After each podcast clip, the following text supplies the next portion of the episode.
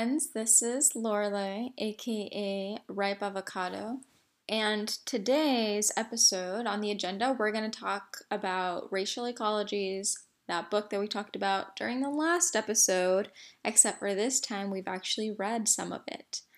Um, so, I first want to talk a little bit more about the book and the purpose and why we're reading it then a few more details about the book, and then I have a super special guest uh, on the show today. But first, let's talk about you.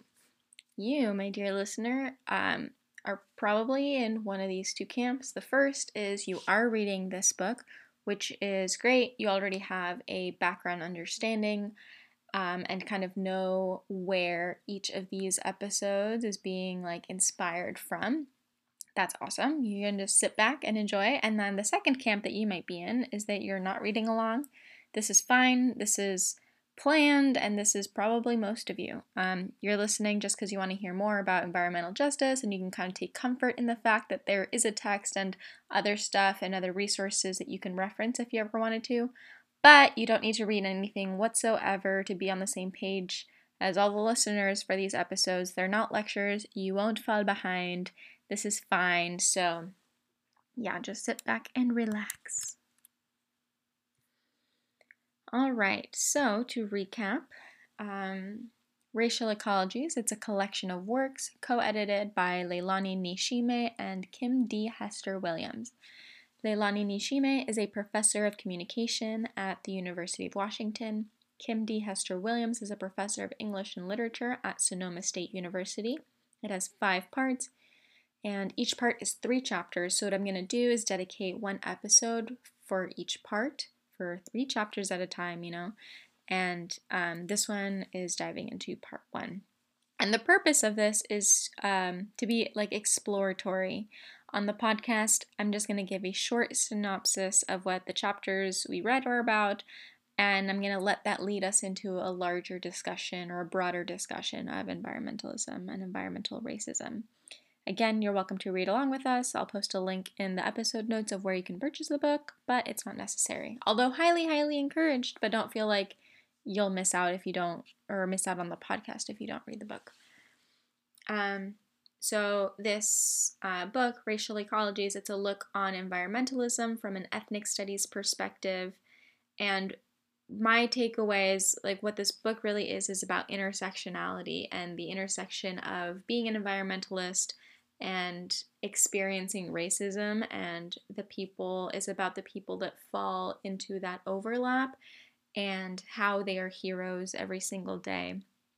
Um, and essentially we want to um, we want to communicate that the environmentalism pitched to us in social media in mainstream media is like a settler environmentalism view really and that environment environmentalism has long preceded the climate crisis and long preceded white man's appreciation for nature and the claim that we have to protect him, or I sorry, protect it, to protect nature.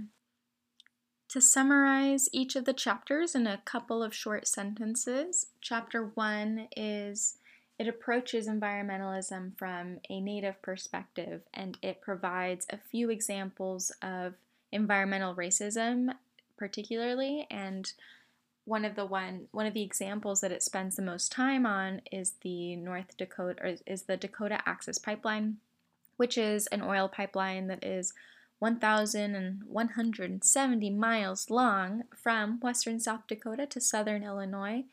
And the backstory, uh, you already know about this, but you know, just just in case you don't, the original route was chose that was chosen for the pipeline was passing a little too close to white people for their comfort, so a revised route brought it closer to the primary drinking water source for the Standing Rock Sioux tribe.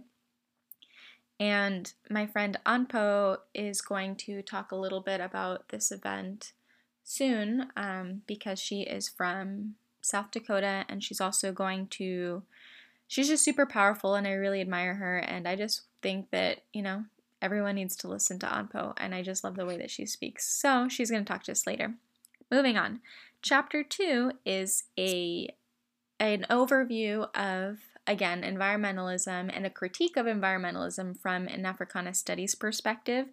And it covers a lot of things, but it mostly, at least what I got from it, is that it like challenges the view that um, black people are incapable of having an ecological perspective in the environments that they inhabit because for so long and to some extent they still are not seen as whole people with many qualities and it talks a lot about um, right uh, how this isn't true then the third chapter is a little bit different. It talks about lyricism, which is a, like an artistic expression or emotion in a way that is creative and beautiful and imaginative. And it talks about using this tool, using lyricism to convey environmentalism in art and why it's not done enough and why it's not done already. And it talks a lot about this novel by Teju Cole called Open City, and it's from the perspective of a Nigerian doctor. And while it's not about environmentalism, it does talk about topics like segregation in New York City, and it praises this novel's use of lyricism as an example. And like one of the critiques in this chapter is that science is an imperfect instrument, which I totally agree. Science isn't everything because, as we've seen in this administration, I cry all the time about this.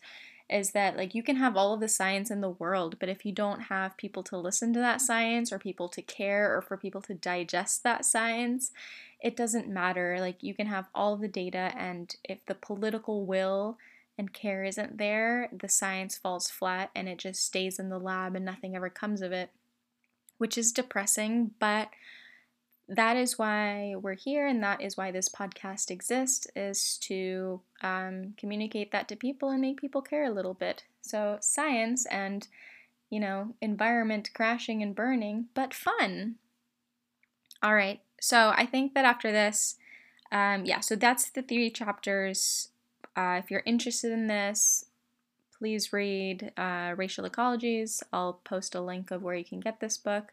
And I think now I want to jump into my interview of Anpo Jensen, my dear friend. We met in a class at Stanford, and um, I guess like a little disclaimer we did this over Zoom, so please be patient because there are like places, there are little spots where our call like dropped or it got kind of caught out or cut out or was spotty. So, and again, this is a very beginner podcast by a very beginner podcaster, super low budget. So please be patient with us and the quality, very lo fi podcast here. Um, but, you know, we're doing our best with what we have. And there was something else I wanted to say. Oh, yeah, just trust that the content is better than the quality in this interview. And thank you for bearing with me. And I love you. Okay. Uh, yeah, Anpo's going to talk now. My name is Anpo Jensen. I'm from Pine Ridge, South Dakota. I am in Oglala Lakota movement studying environmental uh, engineering. Um, I did the dual program, the coterm program, so both my undergraduate and my master's program were environmental engineering. And I come from the Kiyuksa Tiyospaye, so that's the community I belong to in South Dakota. I'm very passionate about a lot of things, but one of them is just rewriting the narrative um, wherever I go. Because I feel like being a Native student, a lot of people give me rhetorics or narratives that they've already, their narratives and their rhetorics. And I have to do whatever I can to rewrite it, no matter what it is. Um, so yeah, that's something that I've been practicing. Thanks for giving the pod some of your time, Anpo. Uh, I know that we already talked about this book I'm reading, but to recap, the first section seeks to, as you said, rewrite the narrative of what environmentalism is. And specifically, it describes the way different racialized groups are, in fact, leaders of environmental protection by necessity, which is the opposite of how they are often portrayed. Um, and one of the chapters uses the 2016 Dakota Access Pipeline construction and its protests as an example. And I know that this is in your home state. So, if I may ask, do you mind sharing what you remember about it, like where you were, how you first heard about it, etc.? Yeah. Um, so I returned home from a summer internship, and yeah, I just went home back to the. I went back to the res in Pine Ridge, South Dakota. Um, I'm Oglala Lakota, so that's where that's where I grew up. Um, and the the Standing Rock Sioux tribe is um, a band of the Lakotas. Uh, so they are mostly Hunkpapa. So that was a band of us. Um, so they we view them as like our really close relatives. And um, we got we heard that we've seen videos on Facebook. Um, I saw the tractors come in. People started posting about it and being like, really, really alarmed that this was happening. And from the videos, there was about like 15 to 20 people there. Um, and then eventually, you know, my mom, Maina, and my family was like, we should go up there. Um, and so when, when we went up there, it was very, very small. There wasn't a lot of people there. Uh, there were communities that were getting established. Um, they kind of organized themselves and like the Oglalas would stay here, the stay here. And from what I've heard, that it derived from a lot of the community community members um, first that were opposing the pipeline. So like a lot of the information that we got was through Facebook, uh, which I thought was really is really interesting because at the time we had like this this course between like media being untrustworthy. And so you had other news sources coming in like Unicorn Riot, um, like personal accounts where becoming the main news source for all, everything that was happening. Yeah, um, it's, it is like to that point, it is really interesting how both like social media both can push a lot of misinformation and be like the source of a lot of misleading information. But when like mainstream media refuses to cover really important stories, um, people turn to social media to actually like to get their own news out and like raise awareness. Yeah, so that was that was definitely happening at the very very beginning, and it became a really useful tool. Um, so yeah, that's we went up there. Me, my mother, my sisters, we all went up there together. We camped, um, and it was really kind of beautiful at the beginning because there was a lot of old people and elders. You know, the tribe. I, I believe, if I remember correctly, the Standing Rock Sioux tribe called other tribes, so like the Cheyenne River um, who's also Lakota, the Oglalas, to send people up there. Um, and when I got there, there were busloads of people from Pine Ridge that were there. Um, but it was really beautiful. People were setting up teepees. Uh, grandparents were there, and it was um, kind of a community thing. And then, yeah, then from there it just escalated. Um, I was there for about a week, and then I left.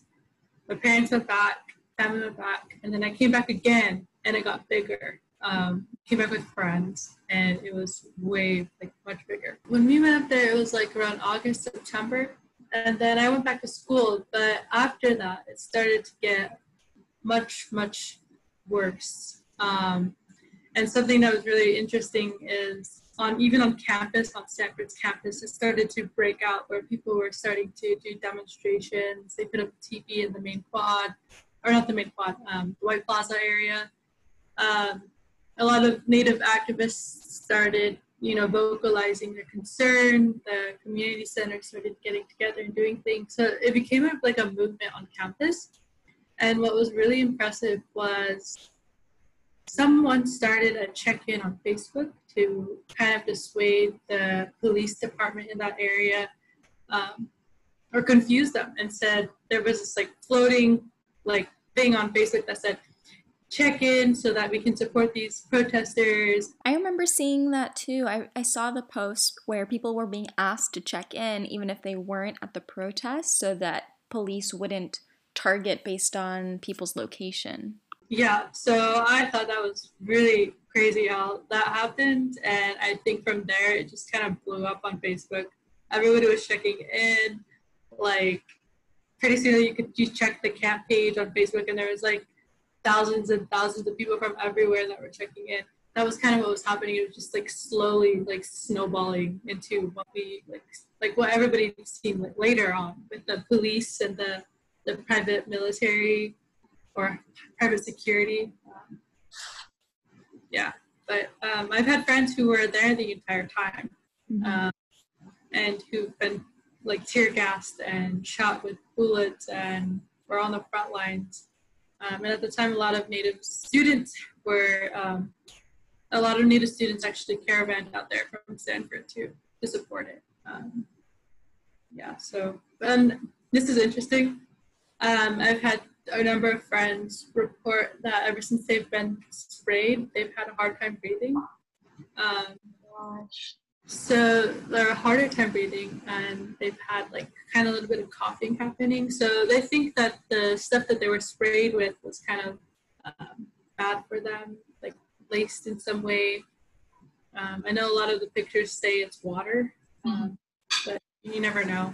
And I think with like all the police brutality happening now, like I wouldn't put it past them um, that something like that happened. Yeah.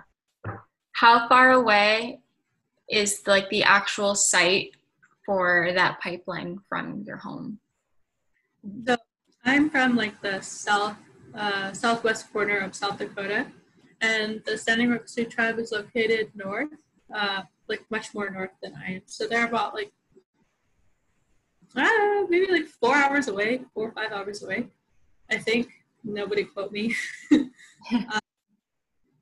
but it's it's pretty. It's very far from Pine Ridge. Um, pretty far so it does have a large impact on a larger impact on like the Cheyenne River tribe and the Standing Rock Sioux tribe.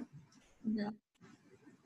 Yeah, but what's really fascinating is like before, like we had the 1868 um, in 1851 Fort Laramie Treaty, which kind of designated a lot of South Dakota as um, our territory, and that pipeline went through treaty territory. So it didn't go through the res; it went right by the res.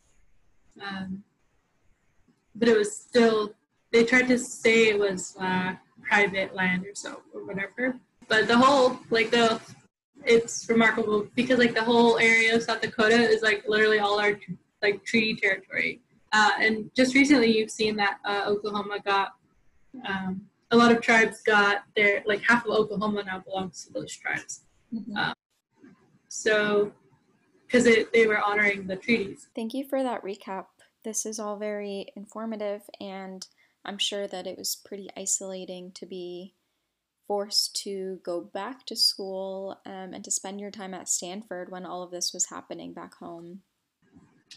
Um, so another part of this first chapter that is like setting the stage for rethinking what we think environmentalism is and like rethinking our um our idea of nature right? Like as people who enjoy like as settler people who enjoy nature we tend to think of it as like a pristine place that is like untouched by man but that is like not true.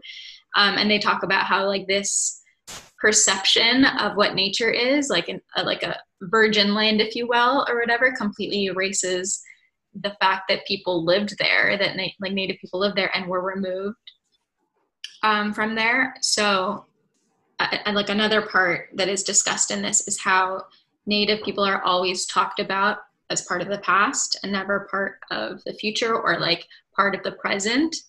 Um, and i know that's something that like you've told me offhand and on a different occasion so do you want to talk a little bit about that Yes, my favorite topic. um, so, okay, so I mean, I am an Indigenous woman and I am studying environmental engineering, and partly because you know because the that perspective that you just uh, eloquently described is just not known.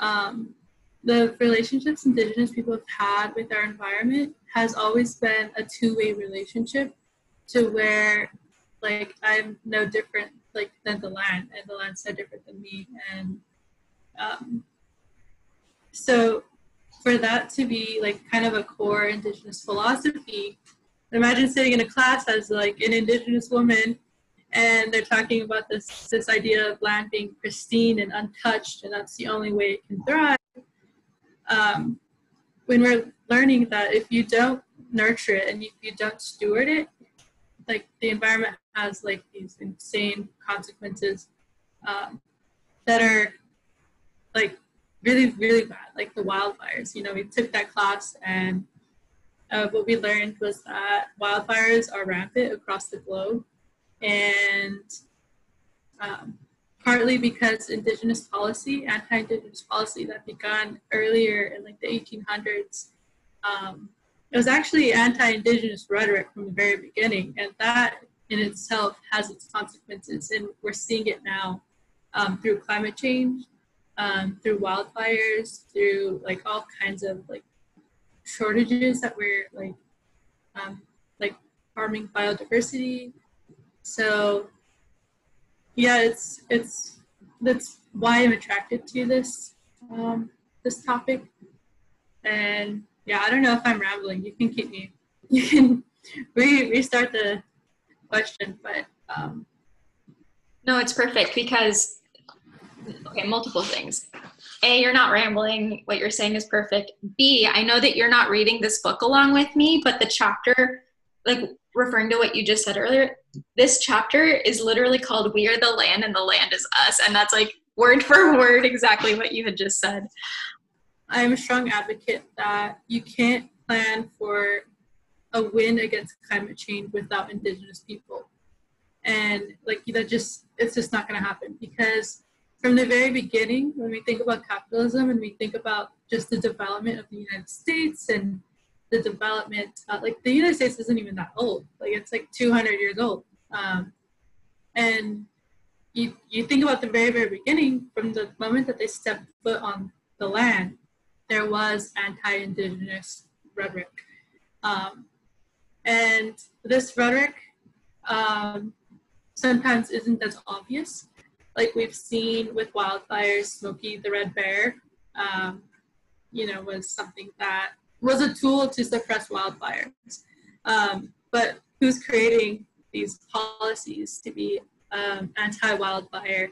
It's it's essentially mostly white men um, who don't have an understanding of indigenous people and the way they've interacted with the land and the way they have um, because they haven't been like the indigenous people have seen as intelligent they haven't been seen as engineers or innovative and they have not been seen as like like physicians and healers um, and it's because of the ignorance that has come like overseas like that that is like literally America's like lasting legacy is um, from the moment that they stepped on this land, the way they viewed us, the way they viewed people. Um, we've seen like even with slavery, like that's where that's where it all begins.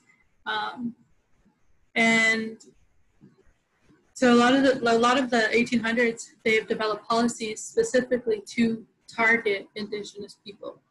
Um, to take away their land, take away their rights, to do whatever they can to disrupt their way of life. So for my people, it was like easily the buffalo. Like they figured out that that was our basically our economy, and they destroyed and eradicated all of the buffalo. So that made us dependent on you know um, it made us change our lifestyle and it made us dependent on the government um, for like more Western foods and Western a more Western lifestyle. Um, so I really think that revitalization, cultural revitalization for all Indigenous people, no matter where they are in the world, is the key and one of the my biggest hopes and uh, I guess, you know, adapting to climate change and curbing climate change. Um, right now, what I'm seeing, and I'm the, one of as one of the only like native students in like this course or this program, which is not, it's just, it shouldn't be that way. There should be more, and there should be more people from these communities there. Um, I shouldn't have to be the only one there to say that, hey, you are forgetting that these people live in California and they have had like thousands and thousands of years of experience with wildfires. Um, if wildfires are such a big problem, why aren't they included in this course? Why are we just worried about Silicon Valley? why are we just worried about places with development? So my hope in the future is that Indigenous people are not just heard, they're included in climate change adaptation plans.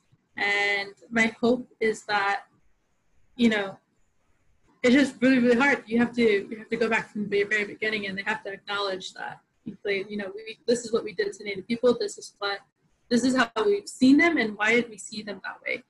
Um, why didn't they, why don't they validate like our medicines? Why don't they validate like our even our engineering methods? Um, and so I think that's a them problem. But what I see for us indigenous people and for you know all minorities too is to um, just kind of focus that we we knew all along like we know who we are and we know that the solutions that we have um, in stewarding the land and in taking care of like our relationships um, that are beyond us um, like that, that's where it's at. The problem is they don't see it as an opportunity. They see it as a handout or they see it as us uh, just taking care of this group of people or this minority or whatever. Like they're doing us a favor. And I was taught from the very beginning as a young person, as a young woman and developing, that this isn't a handout. This is treaty obligation. Wherever they live, they have a obligation to honor the treaties that they entered in with those indigenous people within America, within anywhere else in the world. Um, it's an obligation and i think that's what they need to they need to realize. They're not doing me a favor. You're actually dooming yourself by not listening um, to these other voices to these other perspectives. Um, so that's kind of a mix of what i hope for the future and this anti-indigenous rhetoric um, because indigenous people are all over the world. It's just it just hasn't been packaged that way. Um, there's more i believe there's more indigenous people that are all over the world than there are um, settlers. Um, you know, there's this phrase, I didn't coin this phrase, but there's this phrase that the future is indigenous. And I think this is kind of what, what they mean by that. Um, yeah. Yeah, thank you. That was beautifully said, everything that you said. And I think that,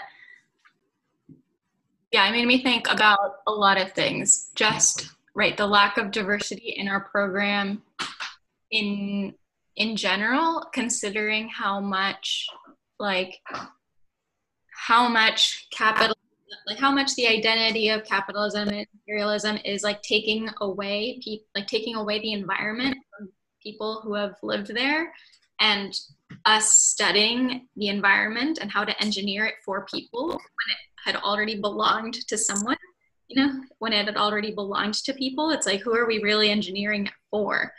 And that's definitely like a hole in our curriculum where we're not taught that. Um, and speaking of holes in our curriculum, like you and I were in this wildfire class together, and a lot of like all of it was new to me. I'll be honest, all of it was new to me, and we were taught the like the history of wildfire policy um, in the whole United States, and then also very specifically California. And we learned the history of California wildfire policy and how it became like part of the American psyche that all fires are bad. And then the United States and California also specifically like enabled or put into place like a put out the fire no matter what kind of policy like that's not that's not eloquently said but um and we've seen a lot of like a lot of um, what's it called? Consequences because of that right? We have like the accumulation of leaf litter and like tree debris that from lands that like aren't maintained and then with hotter temperatures and drier climates due to climate change in some regions we get like worse wildfires where they like burn more than they would originally. And like after a lot of like studying you know western settlers studying um, and like debating and shit. I don't know how else to say this. Like they've come to the conclusion that like, oh, some wildfires are good and prescribed burns can be part of the solution when like native people have been doing that all along as part of their practices, right? It's like they've come yeah. like it took them that long. I, I don't know how many years, maybe I'll look it up, but it took them that long to come to this solution that had been in place already by Native people, and they could have just asked. You know, they could. It's like they could have just asked or listened to people instead of going through all of the things that we're going through now. Yeah, and it's it's it's difficult because like people wouldn't really see it that way. Um, because I guess like if you don't have what like you don't know anything about indigenous people, which is another problem. Like most people just have no idea about anything. Um, and it's not necessarily their fault, but it is their responsibility to catch up and to learn. Um, yeah, so I think that's another thing too. Is a lot of the times these things aren't credited; they're taken, they're learned, they're studied, they're published, and, and then you never see them again. Right. When we like, we're starting to more now, but who's going to get the credit for prescribed burns? The like white men who published papers about it. You know, like the second wave of people, like yeah. geez, the second wave of people who thought it was a good idea. I think, yeah, I think that our wildfire class could have definitely had more and included more. Yeah. I think the TA Rebecca was really good at being super thorough and mentioning like everything she could. Um, I, yeah, she definitely made that class really like well rounded um, as much as she could. But yeah, so definitely could be more, but yeah, no, I could, yeah, I could tell she was she was really trying to be holistic about it and be well rounded too First for a class that had so many guest speakers, you know, they had, they like, they needed more native speaker. Like they needed any, they didn't have any. They needed a native speaker, indigenous person to come and speak and give a lecture. Yes, I mean that's I, that's something that I brought up to one of the professors, and I had a lot of excitement about it. Um, but you know, he he actually kind of told me you know like if you want to do that like why don't you go to the native community and post something there and i'm like why like like in engineering like why can't it be held in an engineering spotlight? Um, which was really confusing to me. Um, but i ended up not doing it. I never followed through and carrying out um, bringing in an- another indigenous um, woman who has a lot of wisdom and fires, which would have been really beneficial to everybody. But because he wasn't too supportive or open minded to it, I think I kind of didn't want to deal with it.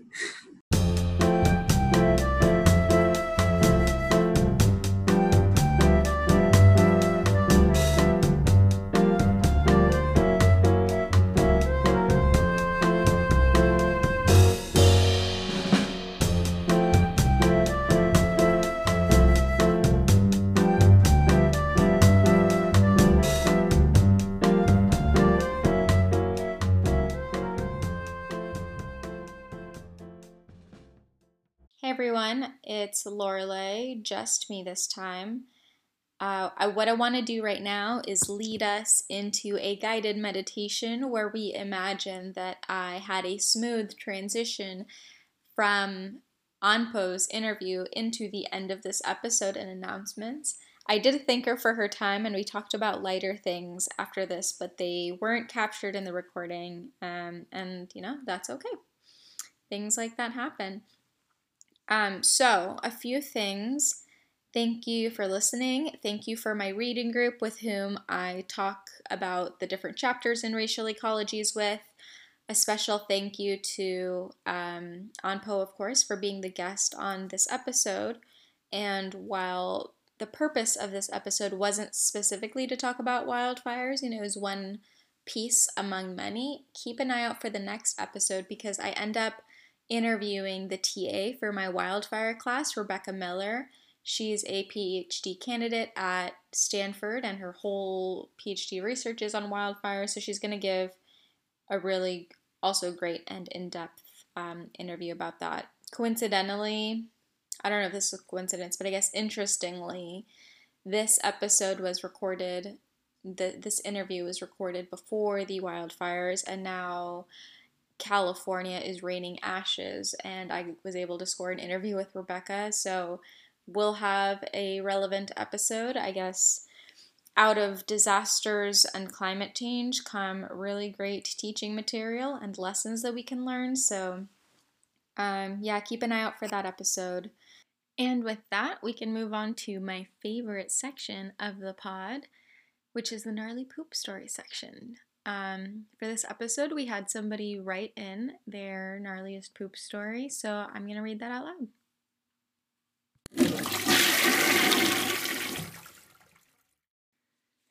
I don't think my gnarliest poop story is that gnarly, but here goes. It took place during a two week long bus trip I took with my girlfriend and her family friends. The tour bus started in Hermosillo near the north of Mexico, although I got there via a couple overnight buses from Tijuana on the border with San Diego, which I had gotten to via a nine hour drive from the SF Bay Area.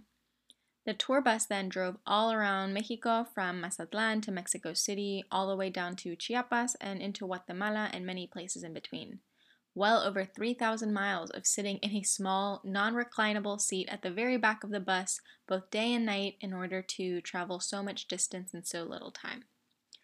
Whether these details played into my poop story or not is unknown, but they may have. Something to know about me is that I'm very regular.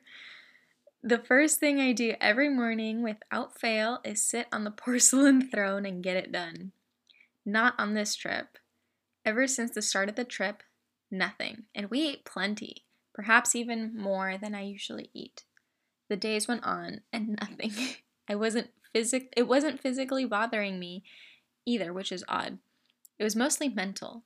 How have I not pooped yet? It's been days. I couldn't go even if I tried. I don't remember exactly how many days I went without pooping, but I'd estimate at least five. During one of the many fuel, snack, and bathroom stops the tour bus would make, I finally felt the urge. I got in line along with the 50 other tourists to use the gas station bathroom and waited my turn. I paid a few pesos to the bathroom attendant in exchange for a few squares of toilet paper and went in.